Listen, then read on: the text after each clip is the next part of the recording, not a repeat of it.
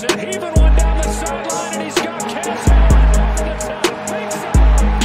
the sideline. Ryan, touchdown.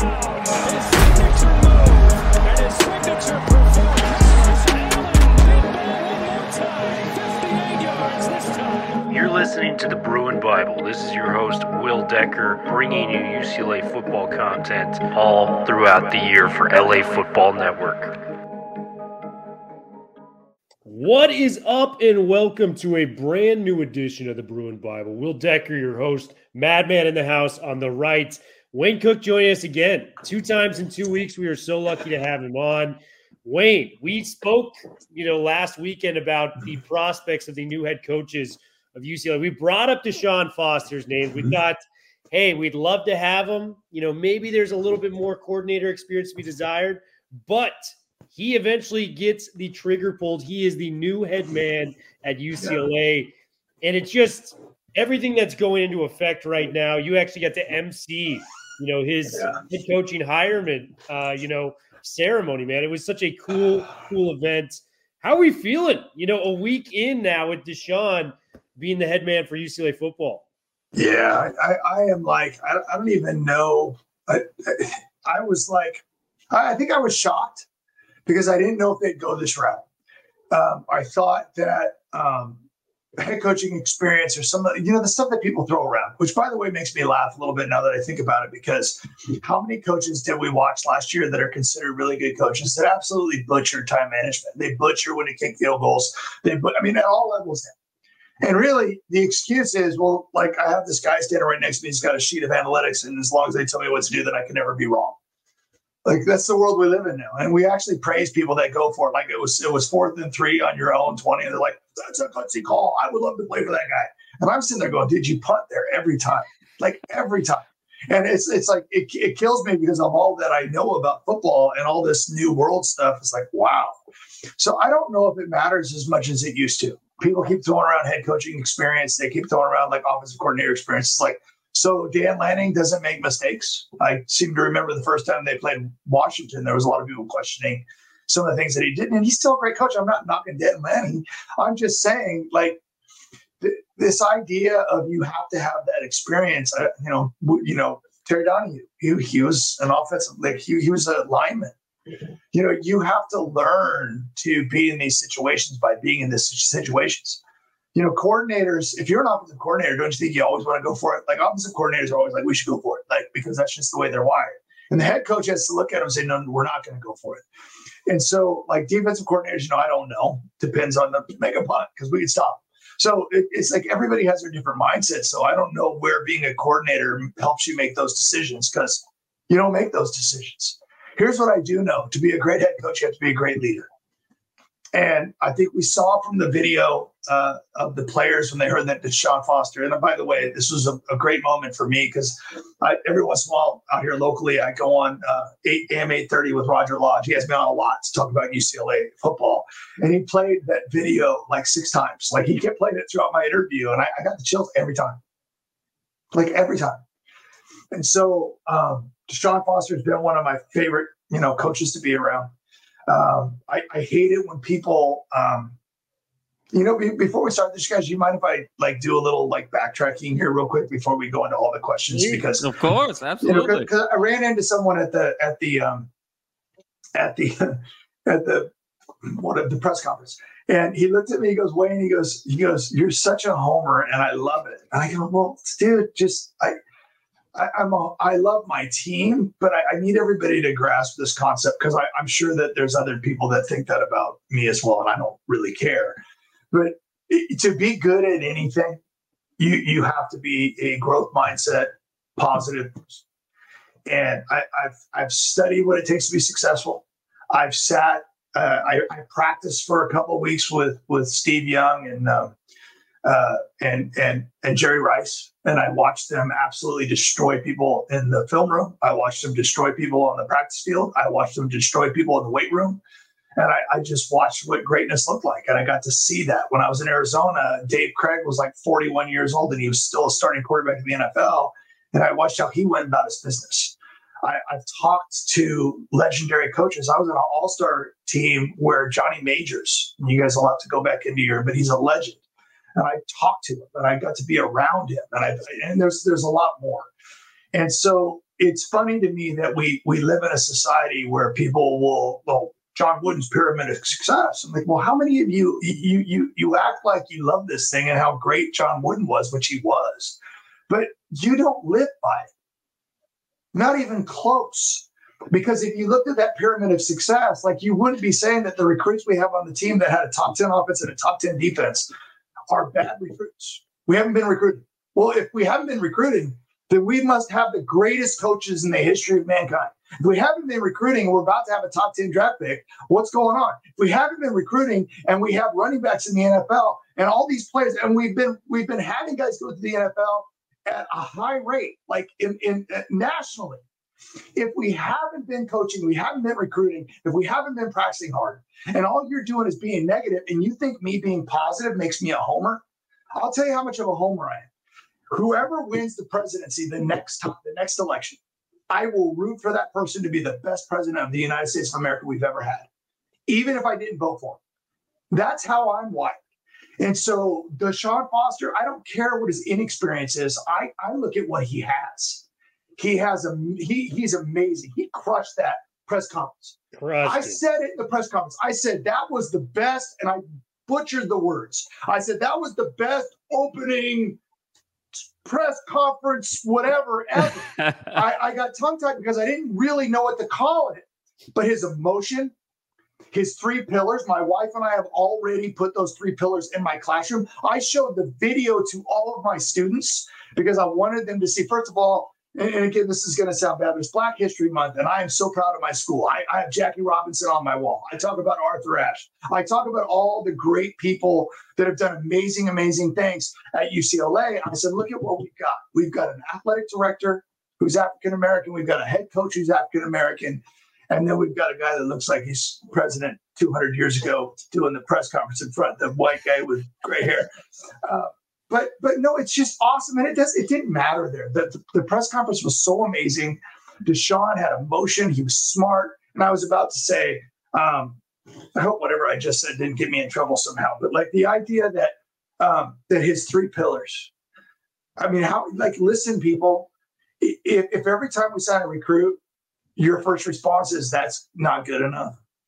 If every time we get a new coach, the first thing you think of is I've got a list now of offensive coordinators, and if he doesn't hire one of these, that's not good enough. If, if all you can do is think of the negatives, I, it's just not the way my mind works. And so that if they make me a homer for that, like all I'm looking at is the players were in that room, the former players that were in that room, how great Sean was his three pillars. I, have to I have to say him. It's it's um, it's uh, it's discipline, which we need so much more of in this world. It's it's respect and it's enthusiasm. And and and again, if you want to go back to my beginning statement about John Wooden, pay attention to the to to, to each one of those. I, I don't care which one it is; they're all important. They're all important. And, and, so many people preach it and act like it. And you guys, and every single one of you negative people out there, and again, I, I, I apologize. I'm not trying to be mean, but like you would have fired John Wooden before he had the years he had. You you would have you would have had you would have been flying sure. banners over Westwood before he even got to the point to became to where he became the legend that he was. And so all of that stuff is, is call me a homer if you want to. We've been close the last several years. We have not been that far away. So to, to act like this team doesn't have any talent, and I've already heard it from the Big Ten Network, I've already heard it with other people. Uh, the, the cupboard's bare. Someone wrote the other day in an article. I'm like, how it's bare? What are you talking about? Yeah, we lost a few good players, but it's not bare. It's not. I mean, we beat SC, and they said well, they're not SC. They're not putting as much into football as SC. We beat them two out of the last three years, and the one the one we lost, we had the ball at the end of the game. So I don't know where you're getting this stuff from. It makes no sense to me. So anyway, opening tirade. Uh, I, I, I apologize, but I just wanted to set because I hear this stuff and I know that I sound like a homer sometimes, but I want people to know where it's coming from. I, I, see so much promise. I do not think that you. Someone said that UCLA is a dead end job. Someone who's pretty prestigious in the world of sports, and I'm like, dude, you know what? It's not. It's not, and not even close. It just has to be done right. And, and guess what? Maybe this person with, with with a little bit of lack of experience has the heart and the drive and the vision. And he's a freaking Bruin. He loves UCLA, and he's going to fight for UCLA. And maybe that's what it takes. No, Wayne, I, I absolutely love that, and and such a fitting opening. Uh, You know, so much of what you said resonates with with us because I think I think we're all in the same boat here, Wayne. I think both Yeah. both Will and I get criticized a ton for being very positive and, and upbeat and just seeing how special this place is and, and what it is and, and what it can be. And so you're always thinking about the art of the possible and just love so much about what you said. There they just felt very different with Deshaun being a Bruin and the emotion and the soul. You know, that's really the word that kind of came to mind for me, both when the players galvanized around him, when when Martin Jarmond introduced him, and then the press conference itself. And I'm so happy you mentioned his pillars of, of discipline, respect, and enthusiasm. You know, Wayne, I'm trying to sort of make a nickname happen over here. He's the new Dr. Dre in Los Angeles. And I keep getting oh, reminded of of the old, uh, you know, scene in Mean Girls, you know, where Rachel Yeah. McAdams says, "Stop trying to make fetch happen. It's not going to happen." Well, I'm going to try and make Dr. Dre happen. Wayne, uh, Oh, you my know, I think he's the new Dr. Dre. Uh, you know, with his philosophy. But yeah. Wayne, just tell me a little bit about how you think this is going to go moving forward. That we already have seen such an infusion Yeah. of change and novelty here. Look, the spring game now is going to be at the Rose Bowl. There's going to be a whole fan appreciation day. We've moved the student section now from back Mm-hmm. of the end zone in the corner to 50 yard line on the visitor side of the field. Mhm. We've already gotten a lot of activity now with with men of Westwood, a lot of matching plans that have already taken place this week. So three really uh, tangible effects already of energy and Mhm. enthusiasm into this program. What are you sensing right now, and, and how do you feel what the next 60, 90, 120 days is going to look like? so there's there's first of all there's a lot. Like you know i love the part of the press conference when deshaun said i'm going to hit the ground running. I love the little moment where he talked about how he interviewed just like everybody else and they they hired the right guy. There was a couple of just absolute perfect moments where again i told you i sort of showed up my students and i said that's called confidence. That's not arrogance. There was nothing arrogant about what he did but there was belief in himself and there was belief in the people around him and I think that the you know we've talked about this before. The most important thing is you have buy-in from your players, and I think we've seen that. Like he talked about having fun, but he said it. I, I think his words were somewhere along the lines of it's not going to be childish fun. It's going to be like because I always tell people this: like when you're having fun playing football, it's because you're winning. But that doesn't mean that you can't laugh and, and, and screw around and have a good time, but just know when you got to snap it back in and, and be focused. Like I, I remember even back in my day, I, I talked to, there were so many former teammates at practice and there were people from different eras. And I love seeing guys like, you know, Danny Farmer and the, the guys that played with Deshaun. Uh, but there's connections between myself and Deshaun too, because my, my Rose Bowl year, when I left, some of those guys on that 98 Rose Bowl were freshmen on, you know what I mean? And so there was like that connection. And there was a lot more people from the 90s and the early 2000s that I've seen around the program in a long time. And it was a good era. It really was. It was. It was. That was a good era of football for UCLA. Remember, before Deshaun, I won't say what happened, but that his senior year, he was a Heisman Trophy candidate, Yep. and he was going off. And he was having, in my opinion, one of the best years any UCLA Bruins ever had. And then, you know, he got suspended, and, and it didn't go well after that. But, but like the idea was that team was winning you know? And so so he knows what it's like. He talked about being at the rose bowl when it was packed. And i love that too because he's seen what this place can be. And remember he was in the second half of the 20 win straight right? Because it was his freshman year i think when they won the, the second 10 Yep. but but you know that team was number one in the nation and had a chance to win a national championship before the hurricane game and all that stuff happened whatever whatever happened whatever you call that thing. But it was still and even losing in the rose bowl what was it 38-31 was still an amazing fun football game to watch. Because Cade McNown and company they that they were fun. Those were fun teams. So so to me i, I see former players excited uh, I was laughing at uh, another great running back. I'm not going to say his name because I don't want to embarrass him, but he scored a whole bunch of touchdowns for UCLA, and he still looks like he can play football. But he was like, "Man, I was ready. I was ready to just not. I was ready to not even care about UCLA football. That's how frustrated he was." And he said this was a great kind of like infusion of, of, of energy back to the program. It and I got to talk to a lot of people over the weekend. I talked to Associate Athletic Director um, Josh Rebholz. I talked to to Martin. I talked to I talked to a lot of these people, and you know, I heard the plan and I was like, yeah, I- I'm on board. And I, you know, listen, I mean, it's like I've said this before. I didn't agree with everything that Chip Kelly did.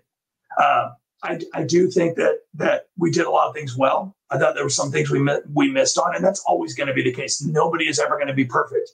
But when you have someone like Deshaun who cares as much as he does, you can feel it. It's going to help with recruiting, right, guys? I mean, I, I can't imagine it won't. And, and, and listen, I will never knock. You know, Chip Kelly. His idea, whether you call it lazy recruiting or not, was to use the portal. Believe it or not, more and more people across the country are starting to use the portal too. Because why? Why develop someone when you can get someone that's already kind of ready to play? And so, like, I get it, but at the same time, you have to get some of those big time recruits. You have to go out and get some of those high school athletes that are four and five star guys. We, I don't know if you guys remember if it was well, I know you guys, I, I know Jamal, you you you watched me play. You told me that before. We used to have top 10 recruiting classes all the time For sure. we had them all the time. I mean, I was recruited in a class that uh, the class right after Troy Aikman left that had two other quarterbacks, and Tommy Maddox and Bert Emanuel, that were ranked way higher than me. I was the afterthought that that was the local kid that that Coach Donahue watched play when his daughter was cheerleading, saying, "This guy's pretty good." And so I got, and I always thought I was good enough. Like nowadays, I would have transferred to an elite school because when you're six four and you throw the ball 75 yards, 70, 76, 77 yards, and, and, and throw it through a brick wall, you get recruited by everybody now. But if you're playing in a team that didn't win back then, not as many people got to watch you play. And so things have changed a lot. But e- either way, I, I just see so many positives. I am curious as heck. Heard some names about the OC. Uh, I'm curious what's going to happen. You guys saw the little tweet from uh, Julius Peppers. I don't know if you remember him as a football player, but that guy Oh, was yeah. awesome. He was a great football player.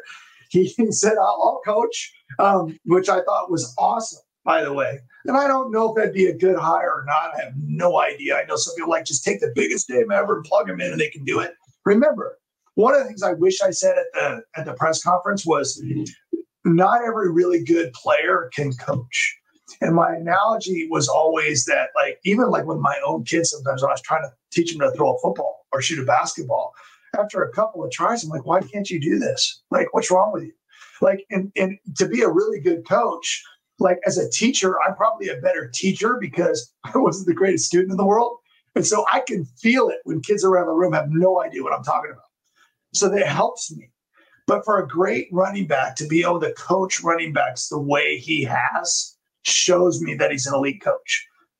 It showed the great, the cool moment when when Joshua Kelly at the press conference, like, "Great coach, it's Joshua Kelly." Uh, I talked to him at the, he's such a nice guy too. But Joshua Kelly was coached really well by Deshaun Foster, and then he was also. But remember, every single Demetric Felton was there too. Every single one of these guys has the attitude that you want to win. And Deshaun Foster like pushes that along with the whole staff. The whole staff is is awesome at this. So I don't know if I answer your question, you guys. You can tell I'm kind of hyper and excited about this whole deal. But but As he's gonna, there's going to be if, if you're not on board. And again, I don't know what's going to happen. I can't predict the future. 95% of all college football programs don't live up to the expectations of their fan base. Right? There's only a few every year that do. And so, so like the idea is, is that I, I see good things coming. I love the moving of the. You guys mentioned the um, the, the the the the seats, the fan seats um, for the students. Awesome, absolutely. I mean, I've questioned these things for years. I'm like, you got to figure out a way. I know that we moved to one sideline, and that people like to be in the shade or whatever, but it looks terrible on TV. Because even when we have a really good crowd on one side, sometimes that other side's not as good. And so to, to have that that look good, and also, and we all know this, fans can be um, interesting, especially when they're behind the other team's bench, and it helps. I mean, trust me, everywhere I go, I, I'm on the sidelines at every stadium, and, and I'm telling you, you have to be really focused to ignore what's being said. And so I think it's going to help us a lot. It was a great move. Yeah, and I mean, you mentioned it a lot, Wayne. Like just how special of a guy Deshaun has been. I mean, we saw it at the press conference, front and center. You know, he's crying multiple times. He's so proud to be the head man at his mm-hmm. former university. Wayne, in a lot of ways, you've been such an ambassador to UCLA football. You've seen him as a running back within the program, you've seen him as a coach. What are some of the moments and memories you have that you were like, this guy is special. Uh, I trust this guy to be coaching UCLA, whether it was the running backs and now as the head man in charge of the Bruins? So, so I'll go back to him as a player. So, so I watched him from afar uh, his first few years, and I was impressed with how hard he ran. And I think that's a, a to me, it's a um, it's an example of just what's in his heart and how he plays. And I, I, think that matters. I think that a lot of good coaches, when you when you anybody talks about him, like, man, you should have seen that guy's player. Man, he he was that dude that like he didn't care about what was going on around him. They just put their head down and play. Because I don't remember Deshaun being a showboaty guy. I don't mean any of that stuff. He would just, and I said it at the at the at the press conference. I said he'll run through you, over you, around you. Like he could run away from people. That guy was li- literally a Heisman Trophy type back he was a guy that when he was in the NFL, like when he was healthy, he was amazing. Like he was he was a guy. And so for me, uh, it started with just that. I could just I could just watch him play. I said that's a guy I'd want to play with. And he just he he's he plays with with with such energy. He has vision. You can tell he's well coached. Um, all of that stuff matters. And then, you know, I, I, I, started covering UCLA as a sideline reporter that year that I talked about his senior year. And I only did like four games that year, but I mean, he was my favorite player. Like I was kind of a little bit of a fanboy at the beginning that like I, I told them I you have to let me talk. I don't want to just introduce Martin and let him talk. I wanted to do like because they wanted me to kind of be the hype guy. And I'm like, but I don't know what to say and I don't know how much time I have. So I did the whole, and I hope people didn't take this the wrong way, but you heard I said, you know, when we talk about Terry Donahue, you know, that the phrase gutty little Bruin always comes up. Yeah. And I always thought that that was perfect for that time.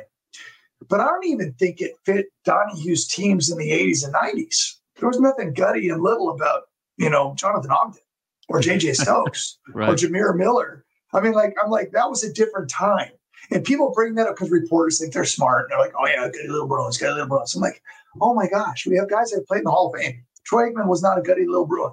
He was the best quarterback in the freaking. I mean, he's, he's, he's amazing. And so, like to me, it, it, was it's a compliment to Coach Donahue and how great he was and what he did from where he came from. But Deshaun's a different animal. He, he was he was as, as good as we've had. His his, his, his, his athletic, and trust me, I've been around some great ones. He, but he was he was that guy. And so so so that part of it. But then to see him as a coach, and I have watched him uh, over the years. I've watched the way he coaches his running backs, and I watched that. Like his running backs have always been some of my favorite people. Like, you, you have to remember that Deshaun uh, Deshaun Foster is going into these houses and recruiting these players I'm talking about. Like when you talk to Josh Kelly, you'll never meet a better person. So that so that there's recruiting involved there. You're bringing a person of character and talent. Zach Charbonnet, I remember one game before I knew him that well. I, he wasn't playing for some reason. I'm like, man, I hope he didn't get suspended. And everybody's kind of looked at me like, do you know him? And I'm like, I, I, don't, I don't know him as well because he's so quiet, right? And then you start hearing the stories. Like, it's like a, a great guy, like off the charts, great guy. So I'm like, all right, all right, all right. And then Demetric, he's from my hometown, Temecula. Like my son mm. tackled him in a game once, and I keep telling him, you tackled a guy that plays in the NFL. And it was an open field tackle too. It was a shoestring, but it was a good tackle. And uh, but Demetric Felton was awesome. He was a one man show at Great Oak High School, and I've gotten to know him quite a bit over the years. And like, I really, really like him. I mean, like, like you can keep going down the list of the players that he's coached, even the current ones on the roster. There's such quality human beings, and yet who do they run like? They run like Deshaun Foster. They run. They may not have quite his talent sometimes, because let's be honest, Deshaun was elite, elite, elite. But he he has like he has that ability to teach him that patience but yet at the same time to hit the hole hard, to carry the ball the right way. Um, I know we have a Carson had a couple turnovers in a couple games this last year, but for the most part, they they handle the ball well. They're they're good out of the backfield. So like I, I looked at him as a coach, and I just said, well, who can you think of that has been more beneficial to our teams? Because to be honest with you, the Chip Kelly system, you have to be able to run the ball. Right and on our and our running backs from from when we started getting good with Joshua Kelly, when we kind of turned the corner a little bit, it was it was the running game. And who's their coach? Deshaun Foster. And then you learn how much the team likes him. And again, I've had tons of conversations with Sean over the years. And this is what's fun about assistant coaches. And you guys probably don't know this. Or I'm sure you know this actually. Do you think they always agree with their head coach? No. No, we all have opinions, right? Just like us. Just like us three. We don't always agree. Like I'm going to be honest with you. I hope, and if I could say, and I shouldn't say this out loud, but whenever it's third and short or fourth and short and we run up to the line of scrimmage, I just want us to never do that again. I don't know why. I hate it. Yeah. I hate it. Like, oh my gosh, we're good enough. We don't have to trick people. Line up the right way and call it good play and stop hurrying because I felt like we just blew it so many times on that. We got a little bit better the last few times, but either way, I don't know why. I don't. I just don't like it. I'm like, we're we're too good for that. We don't need to trick people. But either way, um, choosing quarterbacks, you know, to all that stuff. Like, trust me, there was plenty of opinions uh, from the coaching staff. So it- it'll it'll be fun to watch going forward. But I mean, I, and again, and don't don't underestimate his ability to know football. Running backs have to know everything. You're right back there with the quarterbacks. They have to know blocking schemes. They have to know. They have to know who's coming, who's not coming. Trust me, they're reading the blitz along with the quarterback. So, so like if you really think about offensive minds, centers, quarterbacks, and running backs, they, they got to know it all. Yeah, no, it's such a great point, Wayne, and I I love what you talked about earlier and of the challenge of being a star player and being able to translate that into coaching because it's such a difficult thing, and we've seen it in so many other sports. Even when iconic players become Yeah. coaches or general managers, it never worked. You know, we saw Magic Johnson be a coach. We saw Michael Yeah. Jordan be a general manager. We saw but you know, in the NBA, who were the Yeah. great coaches? It was Pat Riley and Phil Jackson, guys who were role players at, during their time that understood the plight of the superstar and the plight of the last guy on the bench, and, and were able to sort of relate completely. And here's a guy Yeah. who 301 yards and four touchdowns against Washington. Wayne, I'm sure you covered that game. I Uh, sure. and, and this guy uh, was able to sort of translate it to a, the likes of a Joshua Kelly who was from UC Davis, a, a Demetric Felton who was a converted wide receiver, a Mhm. Brittain Brown who came from Duke, a Zach Charbonnet who transferred from Michigan when things weren't working out. So I think to your point, it speaks volumes to the type of person he is and, and his ability as a coach, even if it isn't shown yet traditionally through traditional experience in, in the way you know traditional thinking is done in in the college and, and the NFL games. right. Wayne, you said something a little bit earlier that I want to sort of double click on.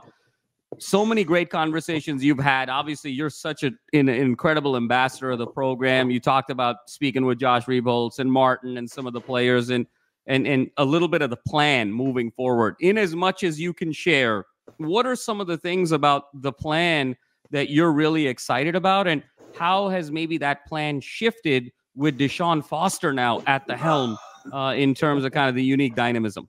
So I, I think Chip Kelly had started this. I think the, and I always think this because I think it matters. I think the the former players feeling welcome, um, and, and Chip was was was making waves. But it's it's it's now that we've got a former player as a coach, I think it's easier. I think I saw people that I hadn't seen in years at the press conference. I was like, wow, it's great to see you here. I mean, even someone as great as Danny Farmer. And if you love UCLA football, you love Danny Farmer. Oh yes. I mean, he's he's he's just every time I see him, it makes me smile. I haven't seen him in five years.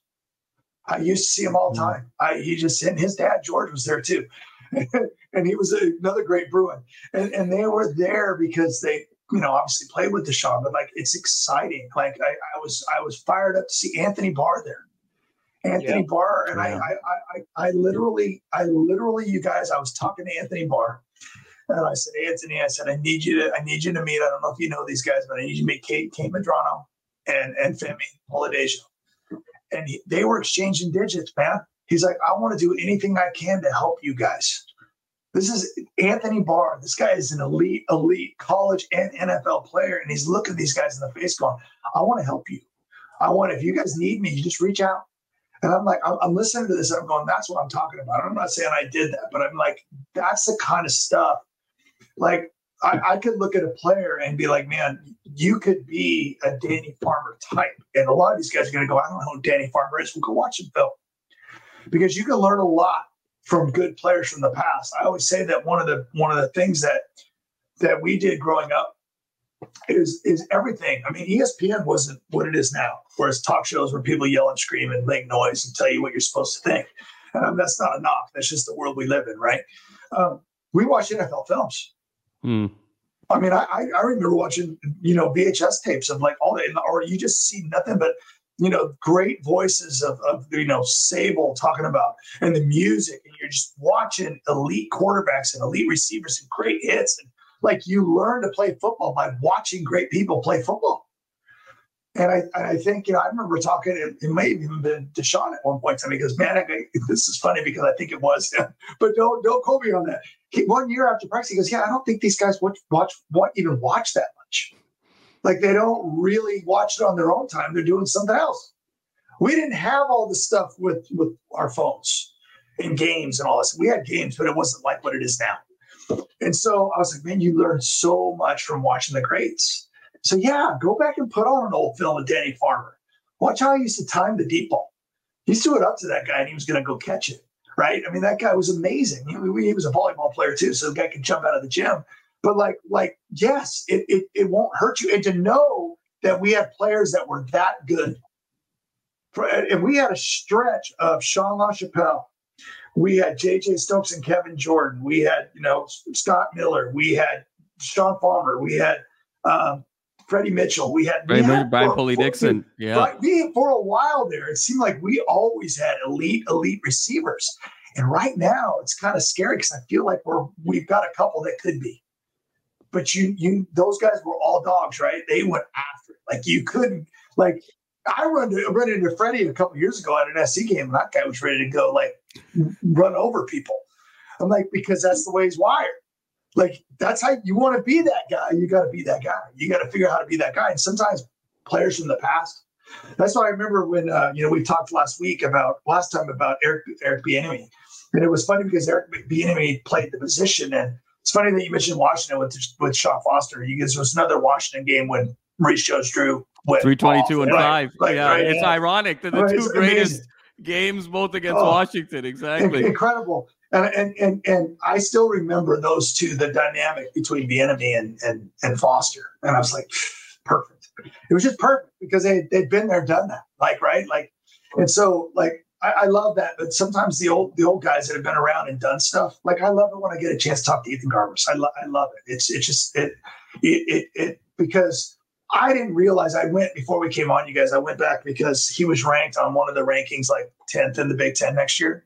And I went back to look at what he was, how, when he was recruited, he was highly ranked. And yet we, we, we act like even the people that cover our team act like he's like an afterthought. I'm like, this guy was an awesome high school player. He was highly recruited, like on, he was top, you know, ESP had been on the ESPN list for top 300. I think it was like 190, which maybe doesn't sound great, but we haven't gotten a lot of those lately. Um, and so, like, and he was ranked really high in California. So I'm like, look, I'm like, do a little bit of homework. This guy's really good, and then watch the games when he plays. You know, well, he turns the ball. He had 11 touchdowns and three interceptions last year.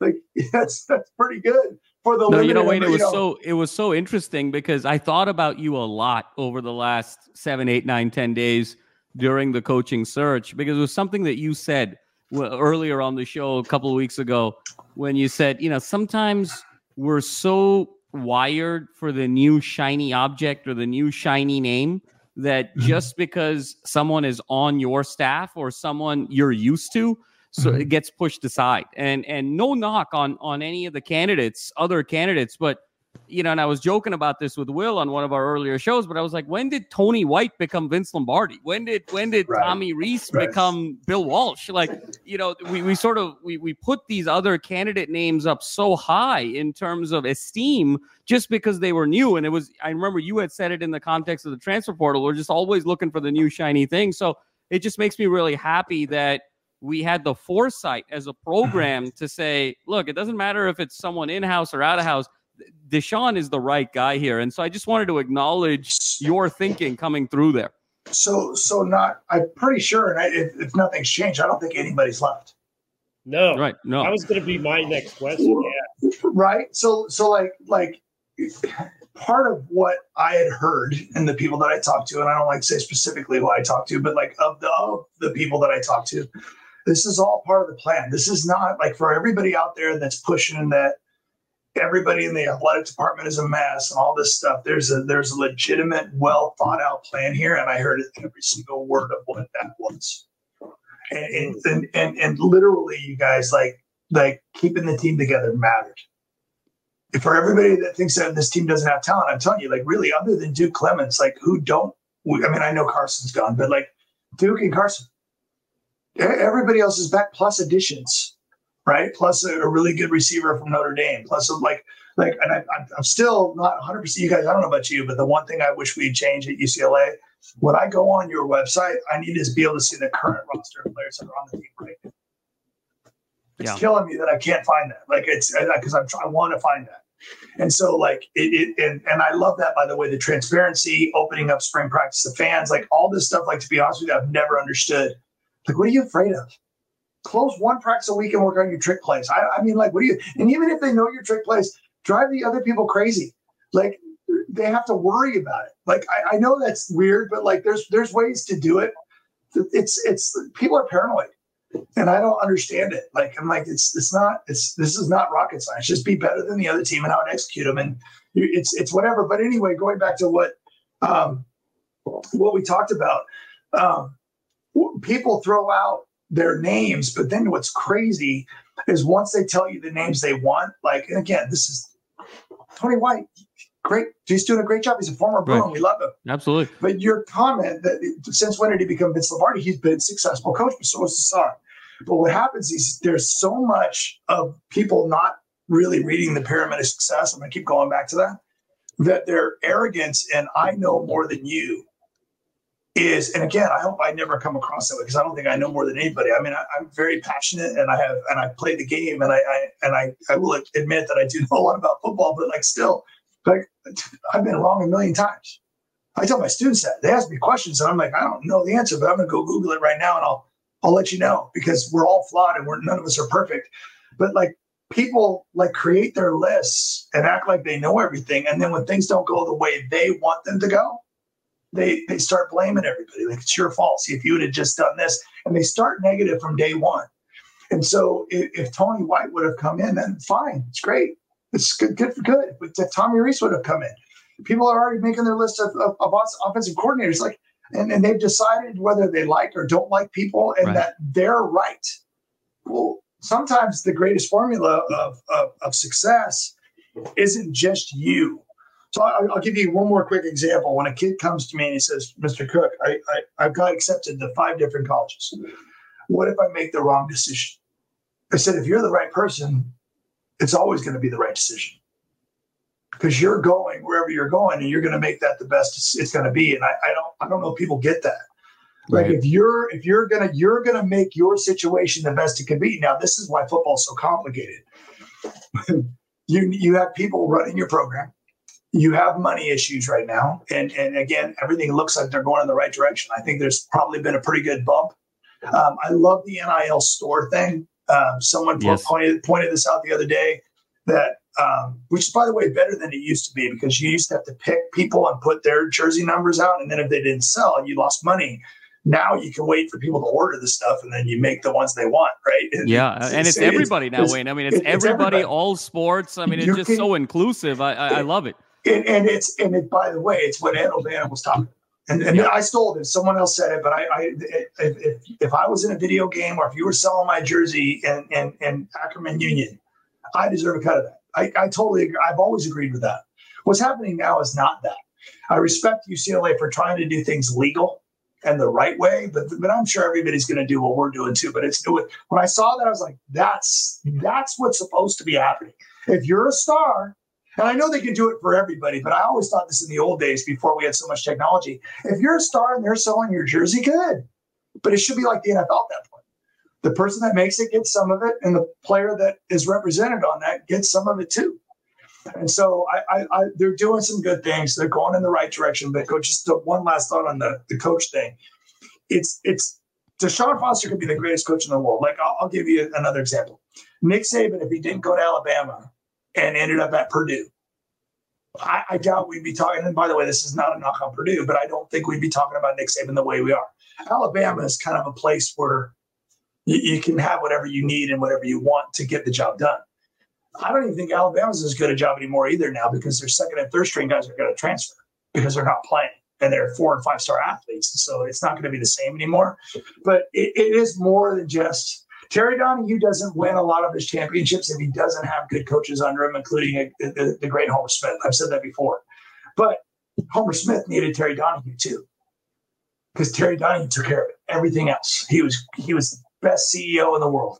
Deshaun can be that too. And I think we we saw, by the way, I even had some people ask me, how do you think he's going to be? Which is why I made my little comment about how's Deshaun Foster going to do with the media? How about awesome? I don't remember exactly how I worded it, but he. Fantastic. He answered every question perfect. So like people were wondering. I'm like, well, why wouldn't he be good? He's been interviewed a million times. Like he's been a player. He's he's smart. He's he's got personality. He's funny. He's got emotion. Like that's what we need.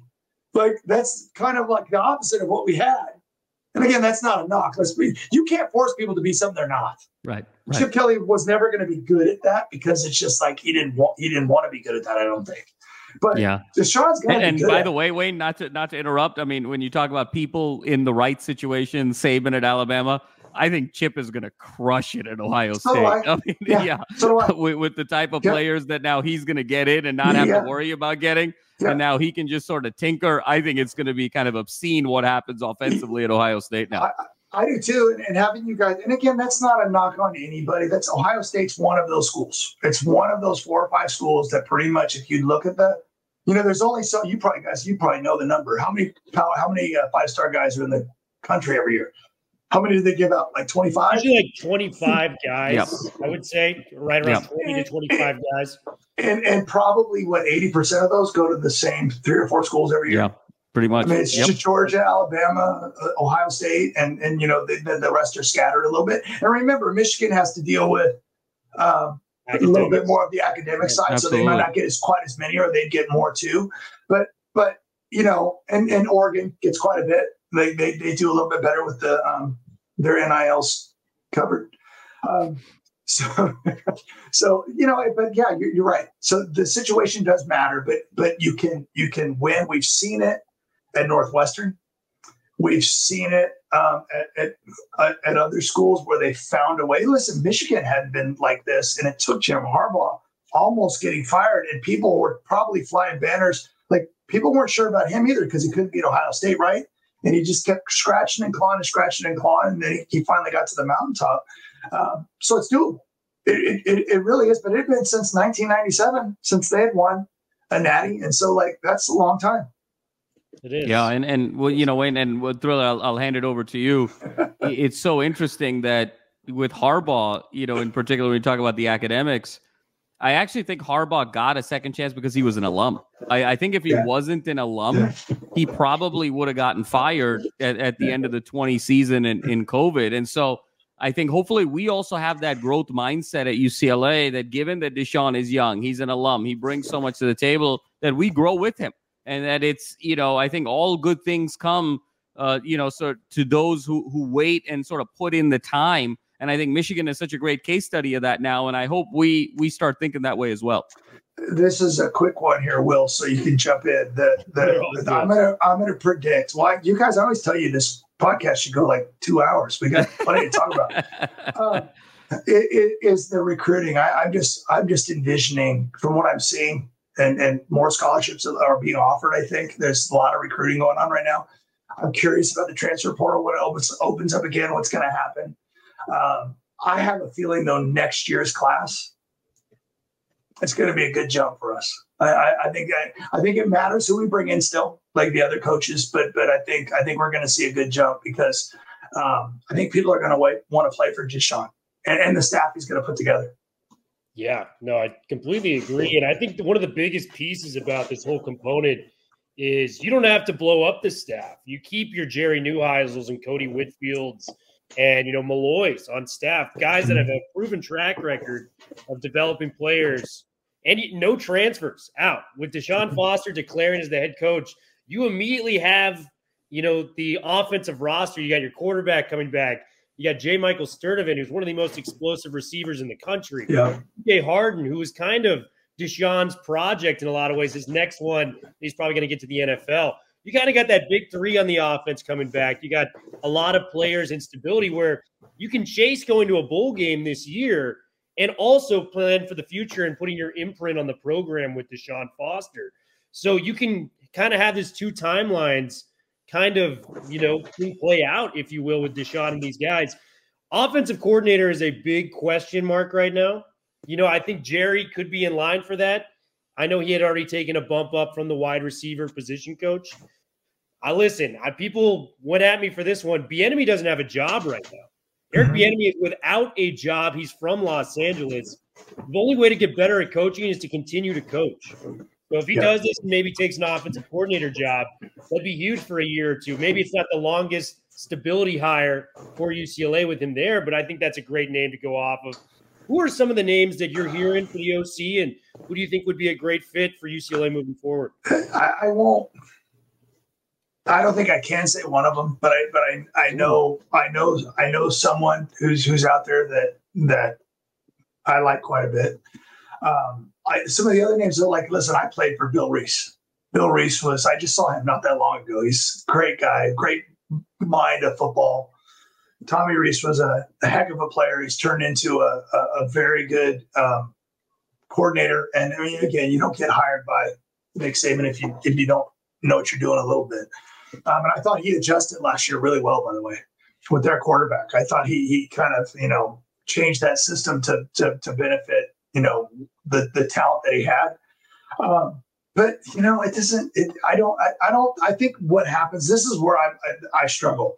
When I was uh, um, after my junior year, after my Rose Bowl season, um, I remember getting the phone call from uh, Homer, Homer Smith, and he said, "Wayne, I'm I'm I'm going back to Alabama."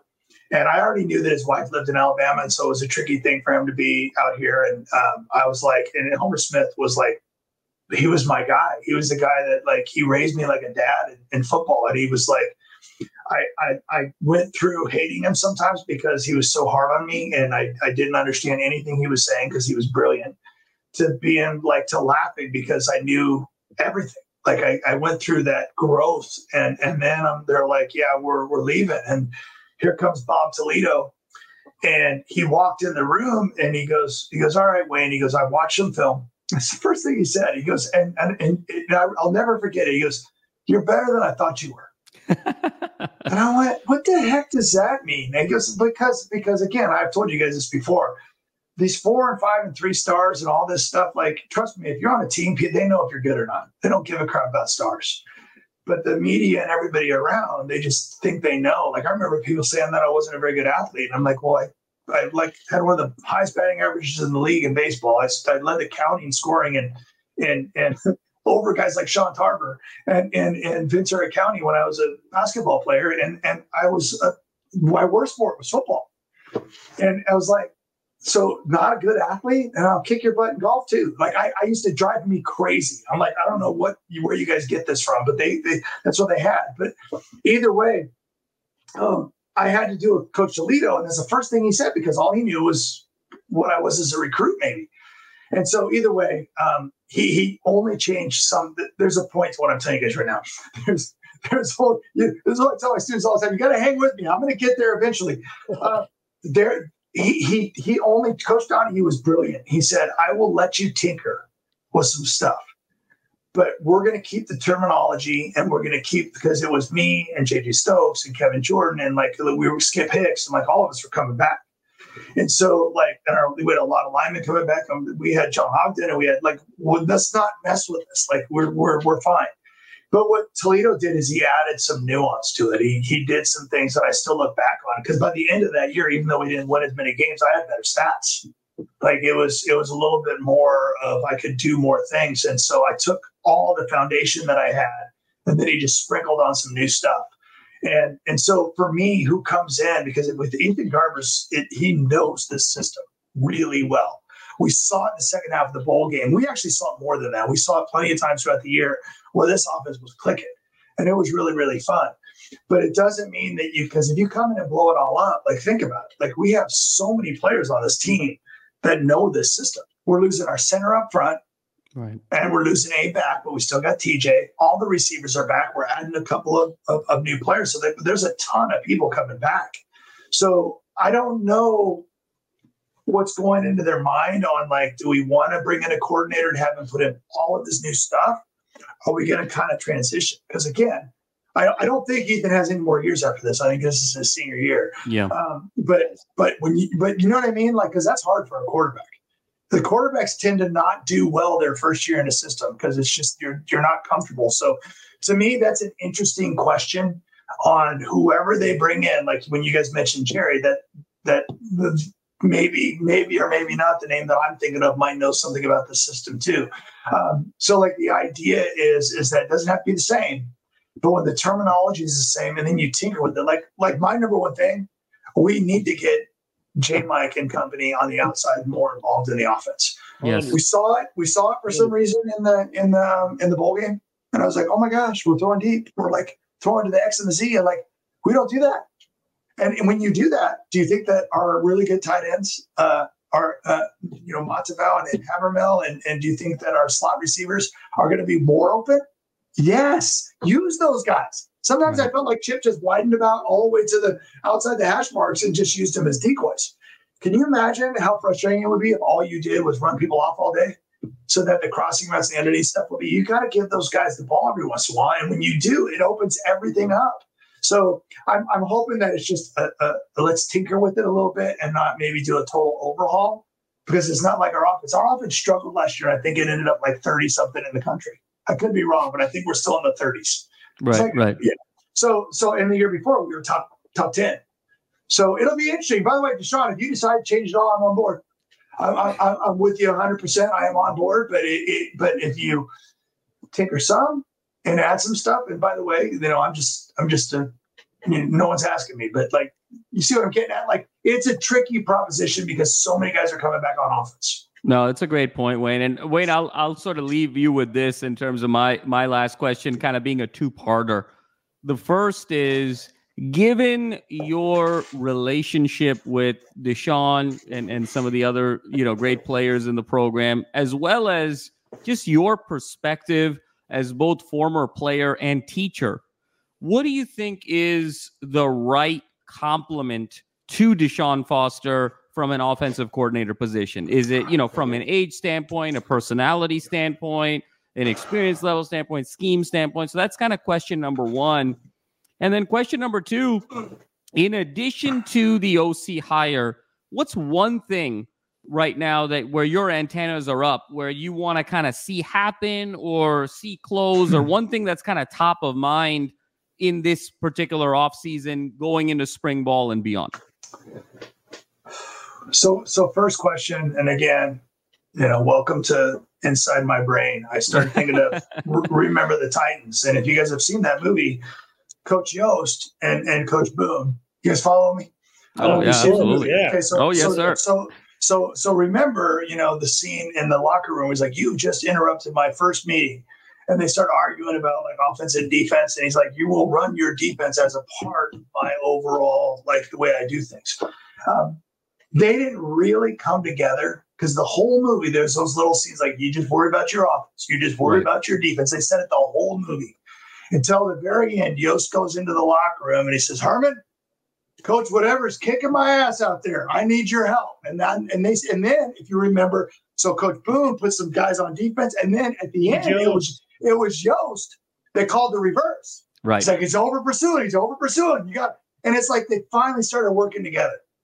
So I tell that whole story, and I know it's a movie because, like in, in reality, like to be a good head coach, your coordinators, you guys have to click. So if, if there's people out there that that you know, Deshaun's been around football on all levels, right? He's he's got relationships, so he's going to want to bring in someone if it's new and it's someone he doesn't know. It's got to be someone that when they're interviewing, it's got to click. Mm. You know, you, you don't want to be at, at odds. That's one of the things I've appreciated about this staff over the last handful of years is how well I thought the assistants got along. I, I, I was at practice when they were working out the morning of the press conference, and I was like, every coach was just like, awesome. Like it's it's, it's just they're they're having fun. They're out there. I think they seem to be excited. Um, so whoever the whoever the coordinator is, or any of the new hires, right? Like linebacker coach, like any of these new hires that are going to happen. Um, I hope they fit into the culture of the team because that is strong. It's really, really strong. I mean, the, the players really like each other, the coaches really like each other, and so I think that's really, really important. Um, what I want to see going forward, um, you know, I mentioned Danny Farmer earlier. Okay, I played golf with Cade McNown not that long ago, and Cade, thank you if you're listening for letting me play Bel Air with you because I don't have that kind of money and you do. Um, those guys wouldn't lose And even games they lost, they were like scratching and clawing and fighting until the end. This team has played hard over the last several years. I, I appreciate how hard they play. But every great team has them has those moments in the season where you just you have to win those games. And it's it can be something it can be something really, really, really small that like it, it, it's a fumble here, it's a holding call here. I mean, think of all the times we had a freaking false start penalty. Right. And with and, and in Chips Kelly's offense, for whatever reason, it seemed like whenever we got behind the chains, we were in trouble. You know, we were a little bit better uh, DTRs last year. Um, that, that we kind of overcame some of those weaknesses, but like it just seemed like for the longest time, like if we had a freaking false start and it was second and or first and twenty, we just punt it. Right. Or if we had a negative play on first down, even if it was a zero yard gain on a rush, it was like we were going to punt. And it's like you, you've got to find ways. Best quarterbacks make plays when it matters the most. Who's good on third down? Who's good on fourth down? And if you watch the teams that are winning at a high level, they just tend to make those plays. Like we saw it with me. I always go back to Andrew Luck because he was one of the best college quarterbacks I ever watched. God, that guy made every third and 10 imaginable. And I swear he got 11, 11 yards half the time. It was either a throw to his tight end or he'd scramble for it. And I was just like, it made me sick to my stomach because it happened constantly. That's how you win and you win. And those teams back then were top, you know, top five, top 10 in the country. So you, we've got to find a way. And when you have leadership, because um, it does matter who you have on the sidelines, when you have leadership that leads in a way that, like, when you look at them, you believe, like, we are going to win this freaking game. We are gonna, we're absolutely gonna do what it takes to win this game. Like, we're gonna beat SC when we get the ball with one drive left. But that's just that's the difference between we're we're gonna make that play at the end of the Arizona game when we lost. We're going to find ways, and like I'm bringing up Caden Deshawn because those teams won 20 in a row, and, and, Right. and- and- or even the, the Drew Olson, the Drew Olson season with, Yeah, with 05. Marcedes Lewis, and Yes. that- They, that- every before fourth quarter comebacks, won- Wayne. Absolutely. Oh Yep. my gosh, that was a 10 win team that won so many crazy games because they had dudes on that team that weren't going to lose. They weren't going to lose. And it wasn't always the stars.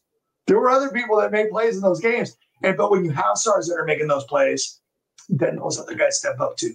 And, and you learn how to win and you learn how to win the close games, and the great teams do that. So that's what I want to see. We, we did it. We were close when we beat Washington and Utah back to back and then we, we couldn't we couldn't con- continue it. I thought we had a chance at winning a, a Pac-10, you know, Pac-12 that year, but we couldn't quite couldn't quite pull it out. So that's what I want. I want this team to win. You know, it's I know it's hard. Big Ten's going to be hard. It's going to be hard. Our schedule next year is crazy. Schedule is It's crazy. Yeah. But I'm telling you, there's a lot of teams in the Big Ten that we're going to be right there with, and it could go either way. You could end up losing three or four of those games, or winning three or four of those games, and that's going to be the difference in the entire year. Because there's not, I mean, there's there's not a bunch of games where I'm already going, we're going to lose this one. There's a bunch of games though where I'm going, we'll see. Like I want to see because I want to see what this team looks like when when fall rolls around. I can't wait to see spring. I mean, I can't wait to see spring. Yeah. So so to me, it's it's it's it's that that's what I want to answer your question. Yes. Makes sense. Love it, man. Well, Wayne, you close us out with a remember the Titans, you know, kind of pullback right there. We love it. We're big Yeah. movie buffs ourselves. We're all very excited about Deshaun Foster being the next head coach at UCLA. We are excited to see, you know, the coordinator position hire he will do at offensive on the offensive side of the ball and where we're headed, you know, as we get closer and closer to spring practice. Wayne, we love you coming on here, man. Thank you so much for taking time to come out of the Bruin Bible once again, man. You guys keep the growth mindset, keep the positivity.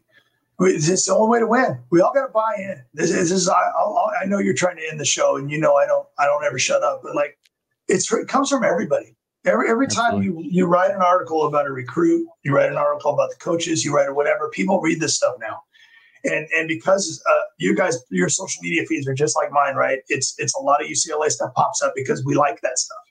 And so when we see the same negative stuff over and over and over again, there are other people out there that are trying to like trying to figure out where they want to go to school, and it has an impact. So you haven't seen anything yet. So how about we start with positive? right? How about we start that way and and and see what happens? So go to Sean, go Bruins, all the players, man. I'm rooting for you. And uh, for, for a lot of us old guys, we cannot wait. You're right, guys. Four's up, and look at those. We we need to get. It may not be a Rose Bowl because when we get to the playoffs, it's going to be something different. I know. I'm I'm, I'm trying to point it. Wait, right. I can't Yes, do it. sir. One of, There one it those is. suckers right there. That rose, that rose. We want to go to a bowl game that has something cool on the on the shoulders.